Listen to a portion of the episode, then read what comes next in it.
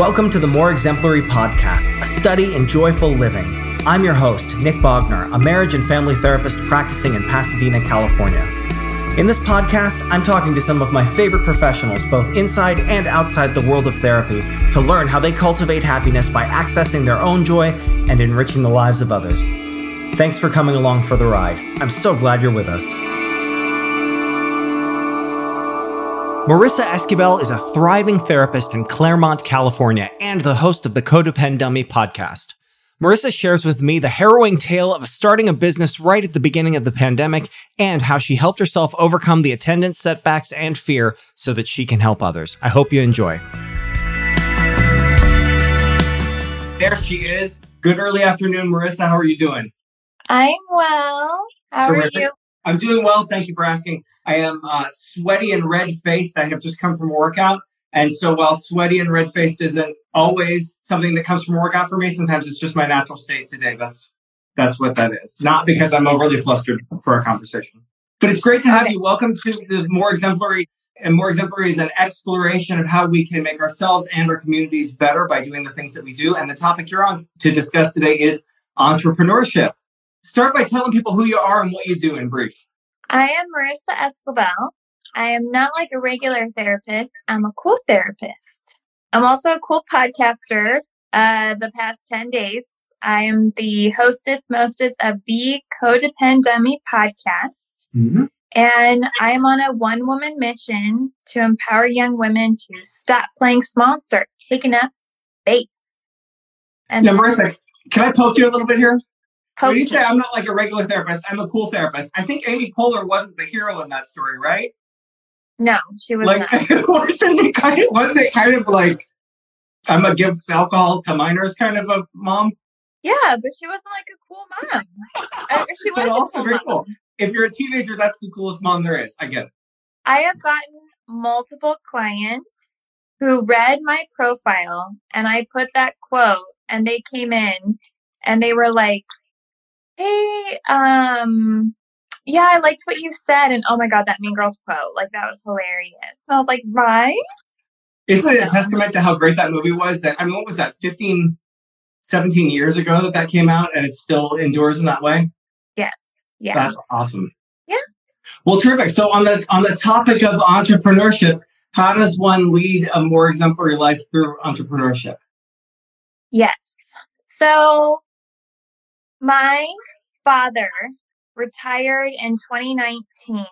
Mm-hmm. My mom retired in 2018. Mm-hmm. And for the entirety of their careers, they worked for other people. Okay.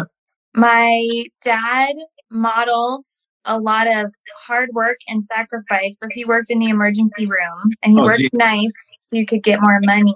That's hard work. Right? Yeah. And so I watched that and him growing up and I figured, oh, well that's that's what I'm going to have to do. I'm going to get licensed. He's a therapist. Right. And slog away 40 hours a week helping clients, improving family relationships, empowering young women, right? I could do it there. Mm-hmm. But mind you, sacrificing sleep and vacations, etc. Mm-hmm. for work. Right. I was like, okay, thanks, Dad. And then my mom, she's a school nurse. There's some perks to that. She had a summer, all the holidays, and like yeah. a shorter work schedule. But two, one thing I really saw growing up is just I heard a lot at the dinner table about their colleagues and their bosses and the red tape and protocol and the oh my yeah it just it was the topic of discussion. Right. and now it's so interesting because i have an older sister who's a professor tenured right living the dream of yeah, academia. Gig. i have a, a twin sister who works internationally for a company. But when we all sit down to talk there's a lot of ugh my colleagues ugh my boss ugh the demands. Right and it wasn't until I started my own practice last March of 2020, I had no one and nothing to complain about. Mm-hmm. except myself. Sure, which is awesome. Usually great, occasionally a little tough when you're the only person that you have to complain about, right? Yes. And I didn't know I was an entrepreneur when I started my practice. I didn't know that therapists were entrepreneurs, but yeah, I they don't tell you in school. No, they don't. But anyone with this type of license, right? Attorneys, hairstylists, like if you have a trade or a practice, like hello, you're a small business owner. Yeah. Yep. Yeah. And it it's been so nice to break out of that mold. Mm-hmm. And I sense that I'm living a more exemplary life because I sense my parents modeled a lot of tolerance. Mm-hmm. This is how you deal with right the system as opposed survivorship. To survivorship. survivorship. They modeled survivorship. Like this yes. is how you how you put your nose down and you get through it. Yes. Yeah. And now I've I've discovered entrepreneurship. Mm where I'm looking up at myself and around and opportunities. And I did hear very early on that owning your own business is the best personal development seminar you can ever attend. And I mm-hmm. have met myself these past 11 months. Yeah. The entitlement, the codependency, the fear, and then doing it anyway. Mm-hmm. I always admire, like, I mean, I feel like it's almost like therapists have to call themselves on their codependency, although most people don't. And you and I are going to talk about that a lot because that's a, a, major portion of what you talk about in your podcast. Um, but also, I find it's exceedingly rare that therapists are willing to call themselves out on their entitlement. So I love that. Tell me more about it if you're willing. So, while being raised codependent, I sense my parents needed to be needed, and I was very needy. Yeah, like puzzle pieces, right? Yes. And so when the going got tough, there was financial support. I mean, even academic support when I was like, I don't know what to write for this paper. They'd be like, well, and they provide the, you know, support and editing. I just, I, I did. I was, I, you know, I just got a lot of help. Yeah. And so here I am starting my own practice and there were rodents in the building. And I had to draw some boundaries and really assert the fact that I can't have sessions with. Oh, you're not speaking a metaphor. You're talking about literal rodents that. Yes. Got it. Yeah. And I was like, I can't have my clients breaking down. And then we hear like, oh, I was like, sure. And at the same time, Nick, you should have seen like even the entitlement, like, A, he should have told me that these were here. And B, like, can someone else talk to my landlord? I don't want, it. like, right, I don't yeah. want it. And like, yeah. he should have, yeah, just, just really putting it all on him because I don't want to assert any boundary here. Sure. And yeah, the past 11 months, I've been told to network, to pay money for courses, to redo different profiles on different directories mm-hmm. so I can get my message out more. And I I want it to be easy. I want a line of clients just out the door. Mm-hmm. And I don't I don't want to do all the hard work and sacrifice. Like, mom, dad, can you edit the paper for me? Can you give me money? Like, sure. That that entitlement just to it being easy. I want it right. to be easy. It shouldn't be this hard. Right. Been there. For sure. Yeah. Yes. Well, it brings, it sounds like it brings into sharper focus on some level what your parents were working so hard for. You know what I mean? Like the reason for putting their noses down was to provide that. And now you're ready to do something different. You know what I mean? You're ready to be sort of set free from that, you know, sort of the next logical step, right? Mm-hmm. Just there's a balance between yeah, watching my parents what they provided and what I'm endeavoring to do. And also recognizing, I think they worked really hard for me to not struggle. And now I'm like, I want to struggle. I don't, right. part of me doesn't. Yeah. I don't want to struggle at all if I could just retire at 32. Sure. But then, yeah, like the, the past year, like putting myself out there, getting the podcast up, building the practice, doing all those things I didn't want to. Right. It's been very fulfilling and rewarding overall. Well, and if you've ever met somebody who's retired at 32, that's often a, a pretty miserable person. It's almost like a life without struggle is really almost not worth living. You really need just a better struggle. You know what I mean? Like, I'm so psyched that you don't have to be in the emergency room in the middle of the night. And I have so much respect for your dad for putting in his time there because that's, I mean, I'm trying to think of something that would be harder to do. And although I'm psyched also that he got out before COVID. Oh, yeah. Yeah, killer timing. Okay, so let's talk about codependency a little bit here because I know that's a big part. You have a podcast on the topic. It's also a passion of mine. Tell me about the ways um, that you've sort of been examining this in yourself and in the world around you as a result of your your 11 months in entrepreneurship. Yes. So I I tend to have these rules where I will be uncomfortable so you will be comfortable. Mm. I will feel bad so you won't feel bad. Cuz you you know, heaven forbid that you feel bad. Right. Wouldn't, wouldn't that be the worst thing ever for your life if I felt bad? It would. It would, given, you know, what I've been taught. So the past 11 months related to my codependency, I sense that I, the first few months, I was extremely fearful of failing, not because I would fail, but what would other people think? Right. I could have failed and it would have been extremely understandable given that my practice started two weeks before a global pandemic shut us down.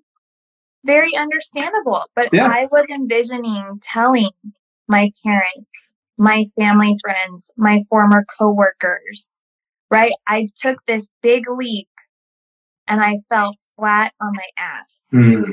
I was so like their their pity, their disappointment. That's that's what was really keeping me up at night when I was anxious about building my practice and getting things out there. What will people think when I fail? Right. And so that's a really heavy burden to carry. Yeah. And especially not on your own behalf, right? Right. And bringing awareness to that those first few months, talking about it in therapy, regressing. I overate a lot. I've lost 40 pounds. I've been 40 pounds heavier in my mm. life because I cope with food. I, I coped with food. Hey, if so, coping yeah. with food is a crime, lock me up. so, you know, those first couple of months, just rows and rows of sandwich cookies. Sure. And like picking at my cute, like old regressive behaviors. Sure. And becoming more like, oh, okay, we're 16 again, apparently, after, after 8 p.m. And bringing awareness to that, going to therapy, and slowly, you know, just being more intentional, right? right? Okay, Marissa, like my therapist, he said, I'm a long time meditator. I've been meditating since I started therapy 12 years ago, at least mm-hmm. once a day. Right. But my therapist said, Marissa, you need to meditate two times a day. Okay. Heavy duty stuff. Yeah. So meditating more, journaling, getting supportive people in my life around me virtually more mm-hmm. having compassion for those old behaviors coming back. Right. And just, right, like bringing back that autonomy. And like, I can't let imagined disappointment from others dictate my behavior. Right. Well, and if they're di- and if they're disappointed in something that really only affects you, then what's their boundary problem, right? You know, like if you're if you're struggling in business, which we all do at some point or another, or else we're not risking enough, then you know really what is their fucking problem if they're if they're preoccupied with your you know success and failure right right yeah. Well so you really got a crash course started. You know i always forget that that was the case with you and i'm always like sort of horrified again when i remember that you started your business right right at the beginning of the pandemic. That's really a trial by fire in terms of having to deal with that fear. Um, and i'm impressed that you you know, were able to get shit back on track because that was that's hard to do. I had an experience like that too. You know, I took a big nose at the beginning of the pandemic, and there was a you know a couple months there just like, oh my god, oh my god, right. um, I'm supposed to be here for other people, and I myself am you know really struggling, and that you know sometimes that affects your confidence. It does, totally does. So, how are you helping people these days? How are you making the community? How are you making the world around you better? Well, in October, all that I don't wanna effort I put out paid off. Yeah. And my practice filled up with these beautiful, amazing souls that make up my caseload. I love and mm-hmm. adore all my clients. Mm-hmm. So I'm helping them every week. I attended a virtual therapy conference in September and I won a podcast launch course. And I was like, oh, apparently I'm supposed to start a podcast. How about that? And doing the exercises, I had no idea what I wanted to podcast about, but right, seeing as what my caseload is made up of, what I've been through with my own codependency, like, hmm. I, yeah, I think I was running and I thought, codependent demi. We're such demis. Mm-hmm.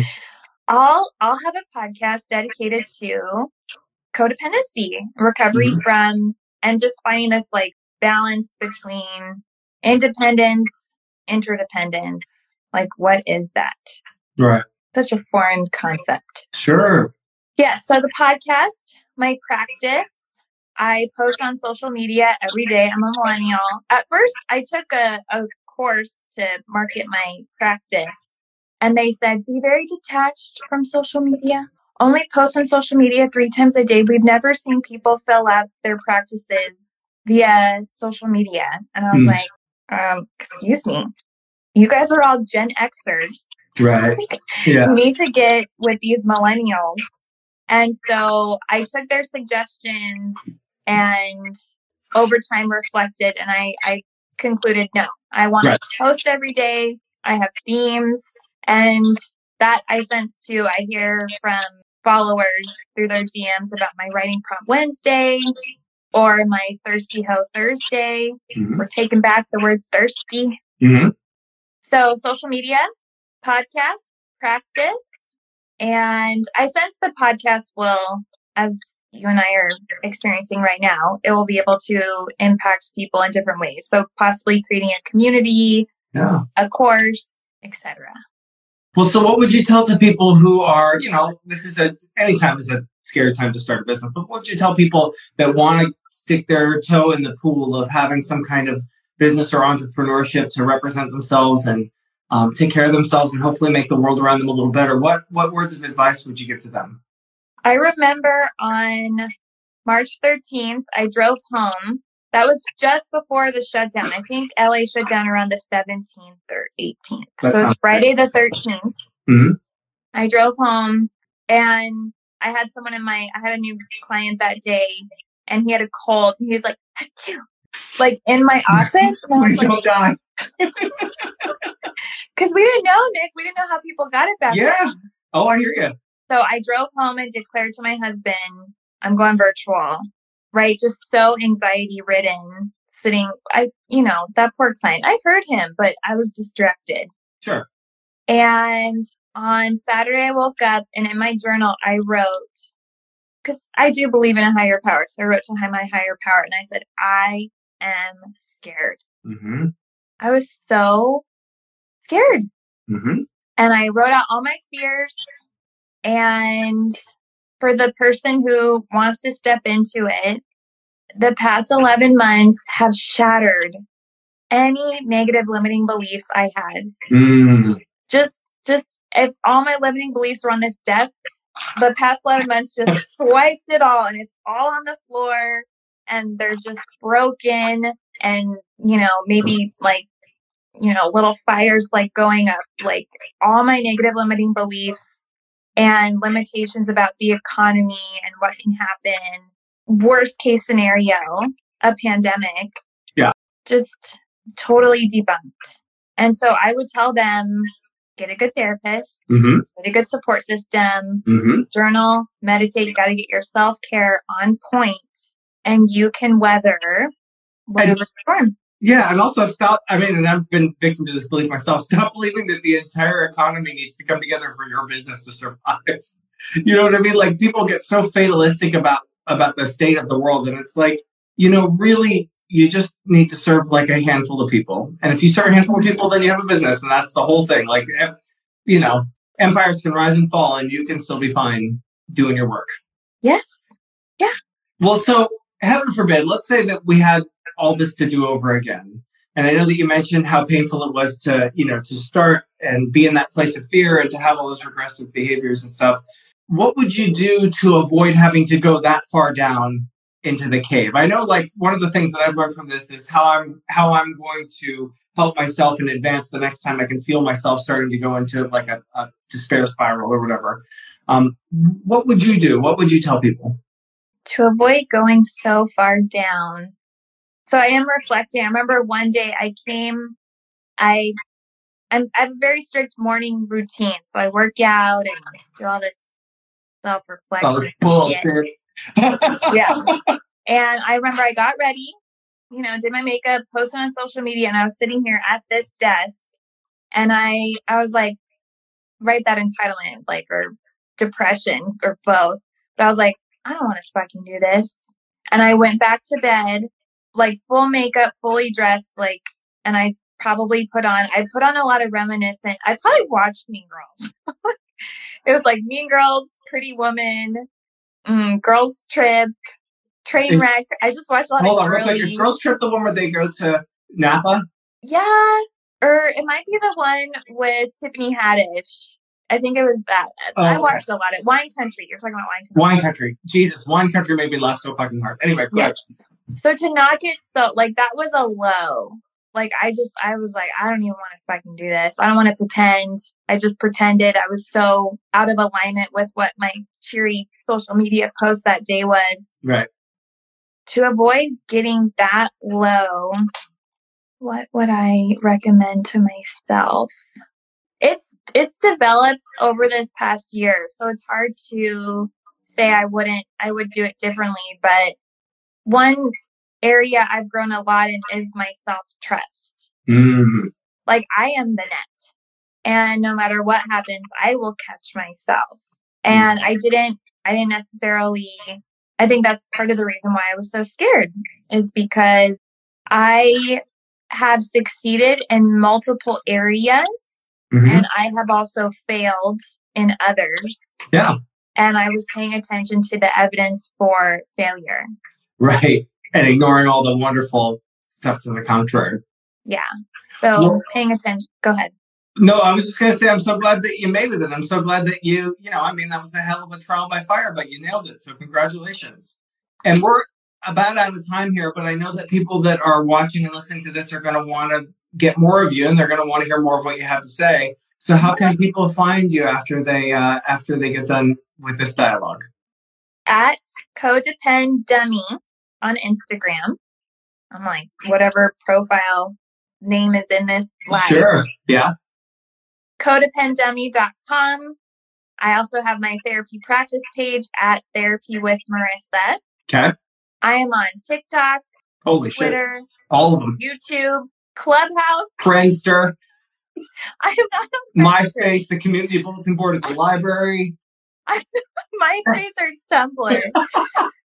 yeah, I just I just started a clubhouse, and then the podcast, the Codepend Dummy podcast. Mm-hmm. You can find it in the mental health area, or type it into Apple, Spotify, Amazon. Sure, wherever fine podcasts. Google Podcast. Yeah.